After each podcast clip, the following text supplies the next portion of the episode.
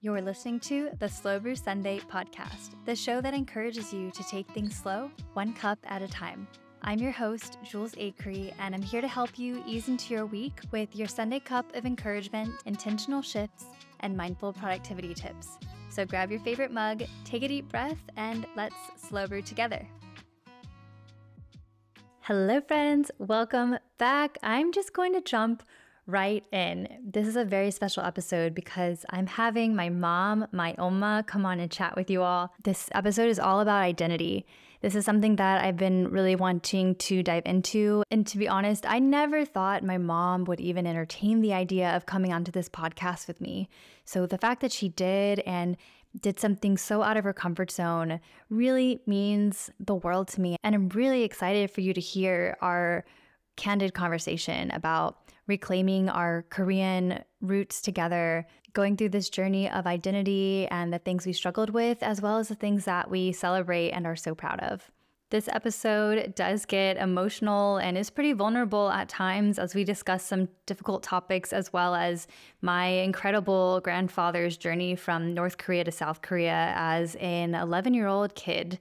It's an incredible story, and I'm so honored to be able to share that with you in this space. I recently celebrated my birthday. Shout out to my fellow Libras.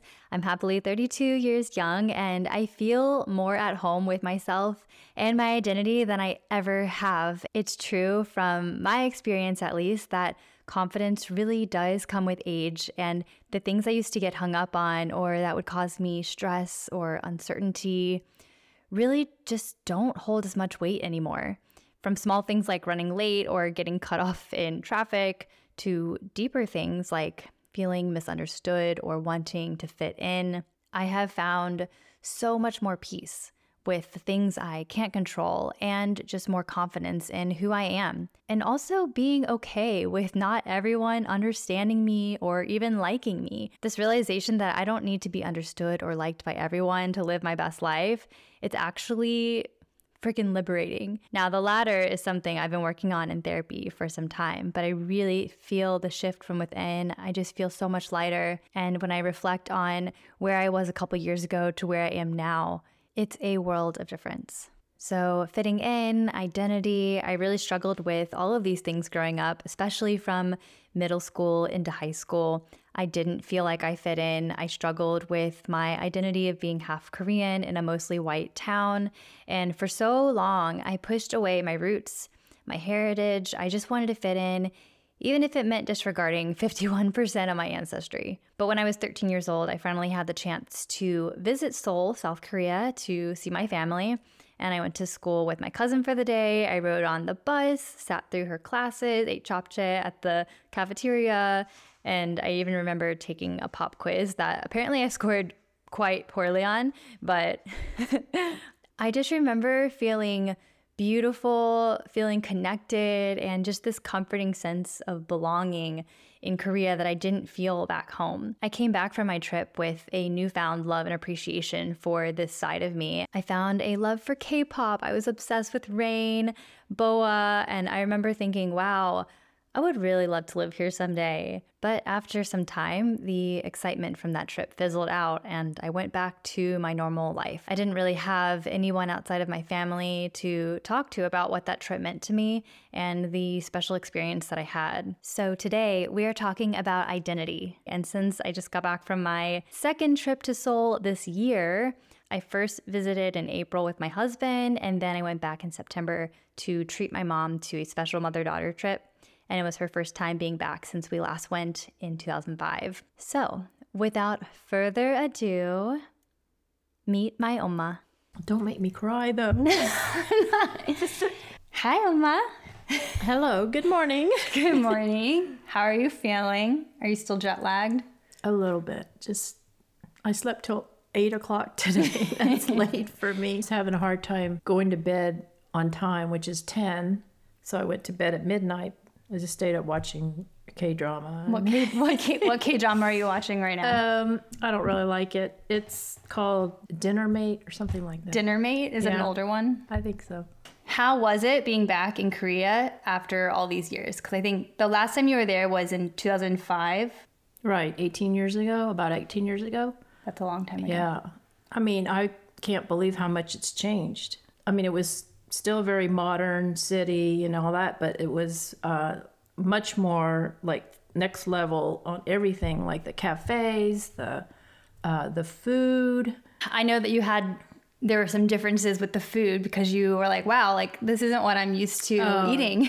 yeah, to me, traditional food is like bulgogi and with all the panchan. And after talking to my cousin, you know, they were trying to cut back on food waste, which is which I understand now because a lot of times you get all this panchan and you can't know, eat it all. Half of it's, you know, yeah, you can't eat it all. It's just too much. I did kind of miss having the variety. I think something that we both really appreciate and love about going to Korea is that the attention to detail feels so unmatched. Like mm-hmm. compared to back home, the detail that they put from the ambiance of the cafes to the little pastries and the, mm. the croissants and the decorations on top, like Yeah. everything looks so cute. Mm. Back in 2005, was aesthetics such a thing? No, it wasn't. And it, you know, I just know, just even walking into a coffee shop, you know, it's just very contemporary, very minimalist. I love that. Yeah, and that's something I know you like.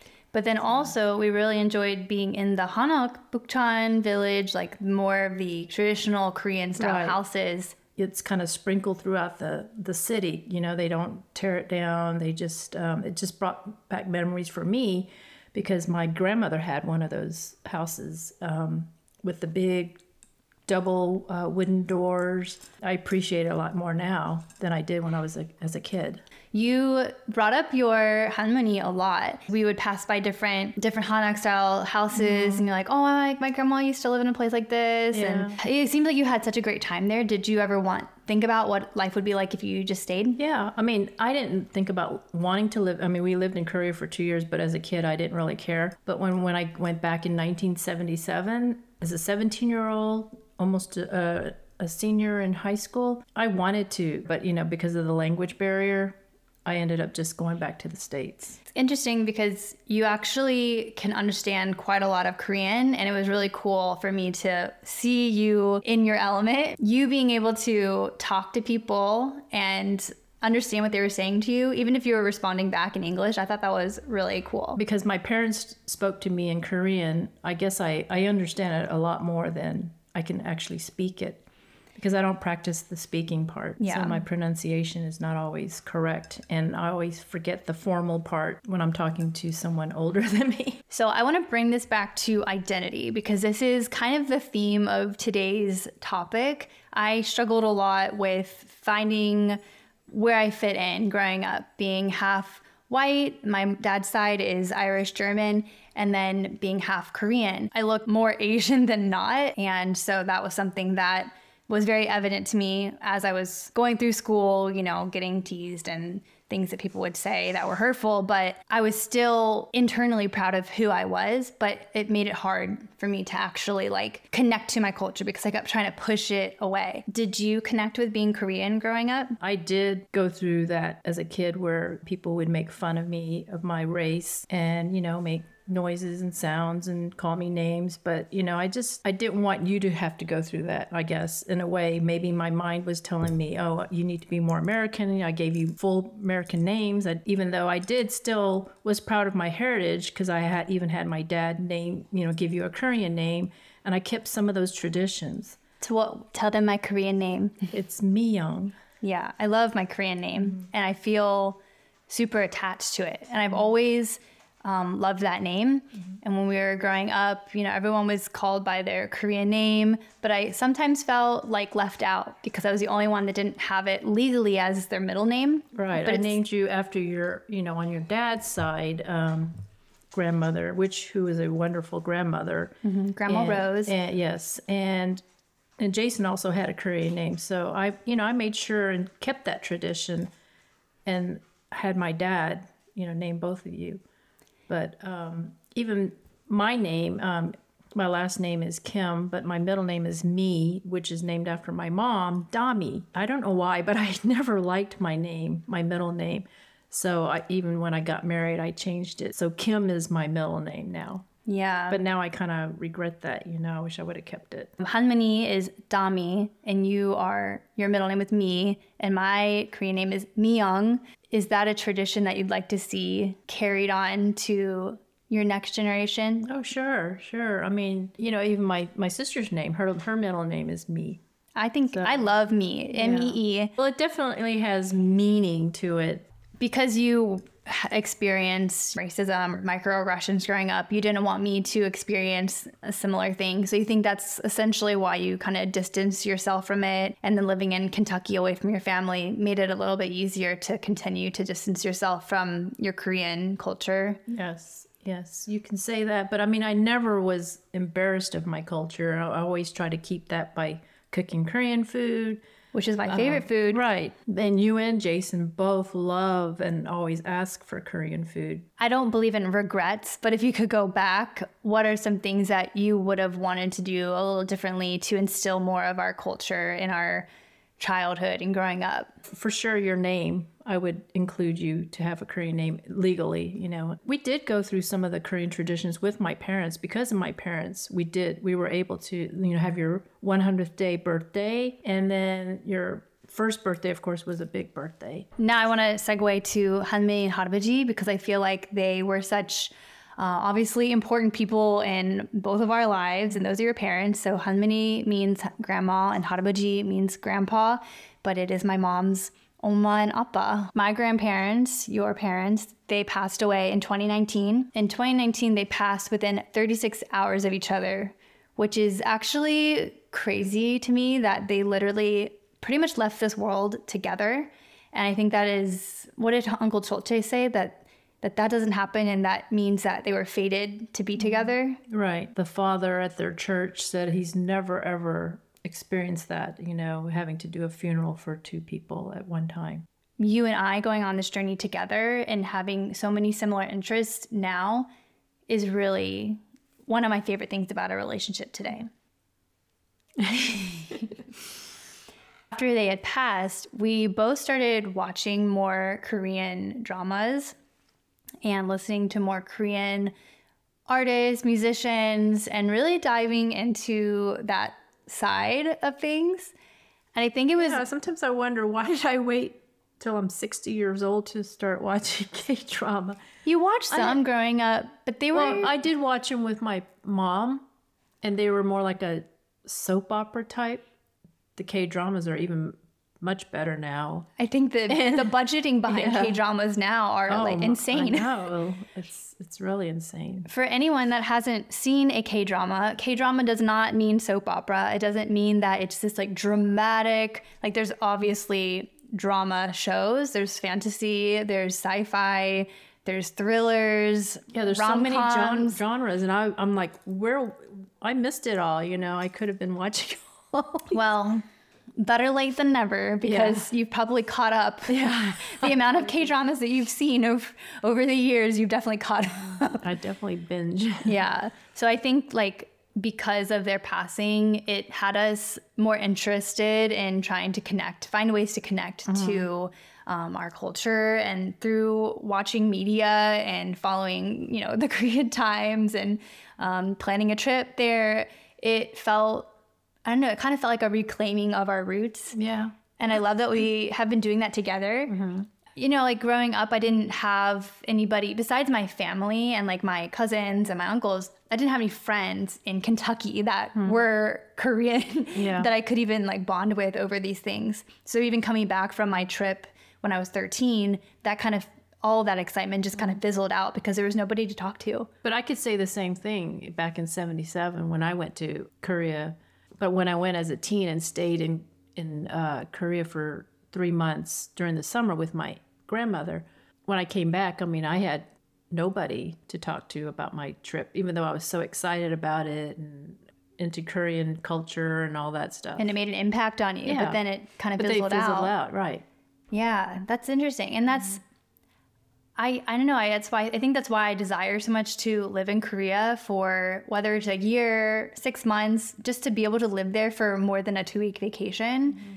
would be really impactful. Mostly because I feel like it's my duty to learn my native language because Korea and my grandparents, my family, you all mean so much to me. And to be able to learn Korean or at least speak it on a conversational level, I would feel very disappointed in myself if I didn't try. And I've been trying. It's just really freaking hard. I'm so proud of you because of that. You know, it's... I just wish I could have talked to my grandparents about it more. But now I have you to talk yeah. to, and I think that that's all I need. You know, I don't maybe I don't live uh, surrounded by lots of other Korean people to be able to talk on a daily basis and practice, but my cousin Christina is pretty good at, you know, I, she calls me and I'm like, "Yo, yeah. and she tries to talk to me in Korean and uh, we're trying to practice. But it'd be nice if we lived closer to each other. For people who don't know, which is mostly everybody, people don't know, but we have a really interesting family history with Harabuji being from North Korea and escaping to South Korea when he was 11 years old with his sister who was 14 years old at the time. So imagine like 11 and 14 year old literally escaping and crossing the border by themselves. Like I just I can't even like wrap my mind around that journey. yeah. Like what's going on right now with our border, you know, there's people, there's parents sending young kids across the border, and Jeff goes, "I can't imagine sending my own kid, my own kids across the border like that by themselves." And then I said, "Jeff, my my dad and sister uh, and aunt did the same thing. Their parents sent them across the border by themselves." Because you reach a point Right. where you're like, And this is was the like- only right option. and he's he was like oh my gosh that's right you know It's so, a, when I see 11 year olds now, Mm-hmm. I like when I see younger people, people that are like their age, Mm-hmm. I try to imagine like how how did they do that? so So and, and they made three attempts too well, let's not- let's it- go back and yeah. from from your perspective or from what you've been told. I know the story, but I would love if you kind of shared um, an abridged version of Harabuji uh, crossing to South Korea. yeah i think um, well my dad told me and if i can remember it's been a while but he did they did make three attempts. Yeah i didn't know that. And he and um, you know parents gave him a pocket full of money and clothing and food and gave them directions on which way to go. And i think they tried to go through land and eventually he, I, he just said they were failed attempts so the third time they went around the coast where the water was and so i think it was maybe they couldn't get through because of the there was too many north koreans protecting the border so But on the third attempt, when was his when was Komo Hanmari captured? His sister. That one I don't remember. I just remember him saying that they took her, they were a little suspicious, and they took her to this house. He heard, he didn't know where they took her, and um, he asked around, and and they said there's this house that they take people who they suspect might be trying to escape to South Korea. And so he went to the house and he kept he kept shouting. He kept shouting, Nuna, Nuna, you know, that breaks my heart when my dad was telling me this story, which means sister, sister. You know, he was yelling for her, and she heard him through the window, and she went ran to the window and said, "I'm here, I'm here." So that's when um, my dad just waited around for a few days, just hanging around, waiting for her to be released, and she was finally released. I just want to take a moment to say thank you to everyone who is tuning into this episode and for allowing us to have space to be vulnerable and share a bit of our history and and I also wanted to encourage you to talk to your family members about stories and record them if you can because this is a story that every time it's told, I learn new information that I didn't know before. Even though my Harabaji had told us there's always a language barrier. And so my cousin Alex actually has a very special recording of him interviewing our grandfather. It's a 27 minute long interview that I won't share in this episode, but I'm so grateful that we have this documented and in our family. So I just want to encourage you all to talk to your family and preserve these stories that have shaped your family and where you've come from and where you are today. So Harabuji eventually along the way he met Hanmuni when he was in his 20s maybe I'm or not sure. yeah, he met Hanmini at some point, fell in love, and then together they left their lives in South Korea and went to the United States. Yes, my dad went first to attend University of Texas. He went to UT, Right. and then he went back to Korea and met Hanmini. No, no, he stayed. He stayed in the states, and then he asked my mom to come, and then she was, Joined him. Yeah, she went to. Um, she was at a women's university, Ewha. Ewha, we passed by yeah, that. in um, Korea, and then he convinced her to move to the states and go to UT also. People are like, "Oh, what, what brought you to Texas? Like, why are you in Texas?" It's not that I have like this like strong desire to be in the state of Texas. I love Austin as a city. When I imagine my life as an adult, I imagine being close to family. And all I really wanted, my my my happiest memories as a child was being with my cousins. So people don't know this. My mom has four brothers and one sister. So my grandparents had six children. They literally had nothing, started from scratch, and then they put six kids through college, which I don't even understand how that happened. That's amazing. And most of you went to UT. Mm. So UT, the UT University of Texas, the UT pride is very strong within the Kim family. My mom went to UT. Actually, my brother was born in Houston, and I was born in Kentucky, which is where my dad is from. But I had always known how much you all loved UT and like The you know, Longhorns. the Longhorns, and the football and all the things. Like my my uncle was screaming at the TV very uh, loudly. I wanted to be close to my family because some of my happiest memories as a kid was being with my cousins, and I have twelve cousins. Is there twelve of us?